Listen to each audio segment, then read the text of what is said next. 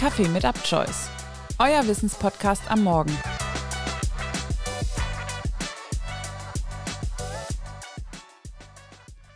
Herzlich willkommen zu einer neuen Folge von Kaffee mit UpChoice aus dem Bereich der Psychologie.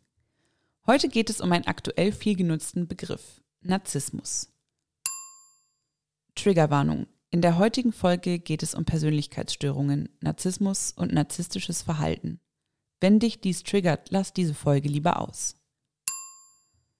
Narzissmus oder Narzissten sind aktuell ein Phänomen, was in Zusammenhang mit sogenanntem toxischen Verhalten oft in den sozialen Medien erscheint und was sehr negativ behaftet ist. Aber was genau ist eigentlich Narzissmus? Narzissmus beschreibt eine Persönlichkeitsstörung, bei der die Betroffenen nach extremer Anerkennung suchen und zu einer enormen Überschätzung der eigenen Fähigkeiten und Eigenschaften neigen.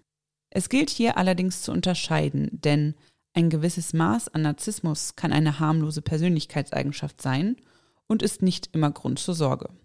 Von einer narzisstischen Persönlichkeitsstörung spricht man erst dann, wenn die narzisstischen Züge so stark dominieren, dass die betroffenen Personen dadurch im Alltag stark eingeschränkt sind und ihre Beziehungen dadurch belastet sind.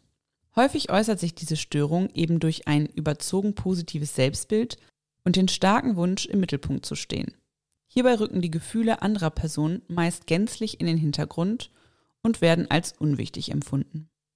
Einmal zur Übersicht. Von Narzissmus als harmlose Eigenschaft sprechen wir bei Selbstbewusstsein, Ehrgeiz, Geselligkeit, charmantem Auftreten und Engagiertheit. Von einer narzisstischen Persönlichkeitsstörung hingegen eher bei arrogantem, rücksichtslosem und manipulativem Verhalten sowie bei erhöhter Reizbarkeit und auch Kritikunfähigkeit. Im Alltag kann sich die narzisstische Persönlichkeitsstörung beispielsweise durch einen Mangel an Empathie bemerkbar machen. Dabei verhalten sich Narzissten meist wenig einfühlsam und stellen sich selbst an die erste Stelle. Die Wahrnehmung der Gefühle anderer ist ihnen zwar möglich, allerdings fällt es ihnen schwer, darauf einzugehen, woraus oft ein verletzender Umgang mit den Mitmenschen resultiert. Zudem kann sich diese Art der Persönlichkeitsstörung im Umgang mit Kritik äußern. Narzissten suchen stets nach Bestätigung und jegliche Kritik wird als Bedrohung empfunden. Um das eigene grandiose Selbstbild aufrechterhalten zu können, blenden sie jegliche negative Rückmeldung aus. Die Ursachen für eine narzisstische Persönlichkeitsstörung werden neben genetischen Faktoren und Umwelteinflüssen auch in den Erziehungseinflüssen gesehen.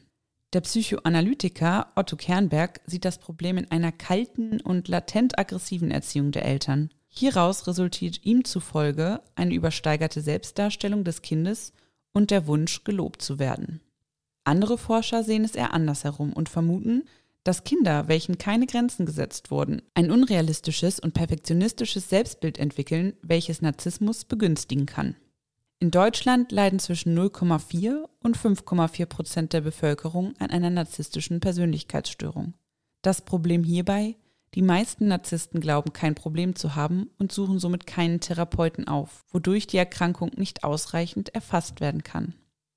Aber wie ist das Ganze aus Sicht einer betroffenen Person selbst? Karina erzählt, wie das bei ihr ist. Schon vor der Diagnose sei ihr klar gewesen, dass sie viele narzisstische Komponenten erfüllt. Karina ist Single und hat kein Verlangen danach, ihren Alltag mit jemandem zu teilen, da sie immer wieder ihren Freiraum braucht. Sie ist erfolgreiche Geschäftsführerin zweier Tankstellen mit circa 30 Mitarbeitern und wirkt auch sonst recht ambitioniert. In ihrer Wohnung fallen als erstes die etlichen Fotos von sich selbst auf, die überall teilweise in Plakatform hängen.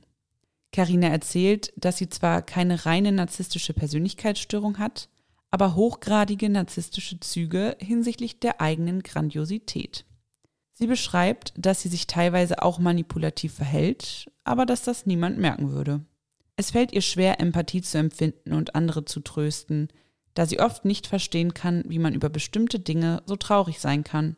Sie selbst hatte zum Beispiel noch nie Liebeskummer, obwohl sie schon in einigen Beziehungen gewesen ist.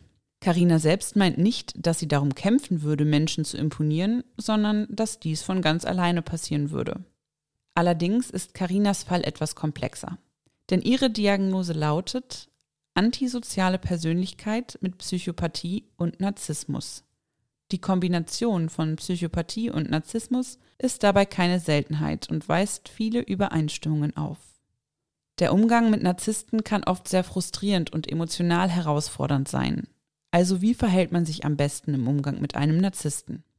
Es ist in jedem Fall wichtig, sich die eigene Frustration einzugestehen und diese auch anzuerkennen, denn nur dadurch kann man sich selbst gesunde und starke Grenzen schaffen. In Konflikten mit Narzissten ist es ratsam, ruhig zu bleiben und Ich-Botschaften zu senden. Zudem solltest du dir ein Unterstützungssystem schaffen und für professionelle Hilfe sorgen. Hattest du schon mal Erfahrungen mit einer narzisstischen Person? Lass uns dies gerne auf unserem Instagram-Account wissen. Den Link dazu sowie die Quellen zur Folge findest du in den Show Notes. Eine neue Folge von Kaffee mit Upchoice erwartet dich schon morgen früh aus dem Bereich Kultur und eine neue Folge aus dem Bereich der Psychologie kommt nächsten Donnerstag.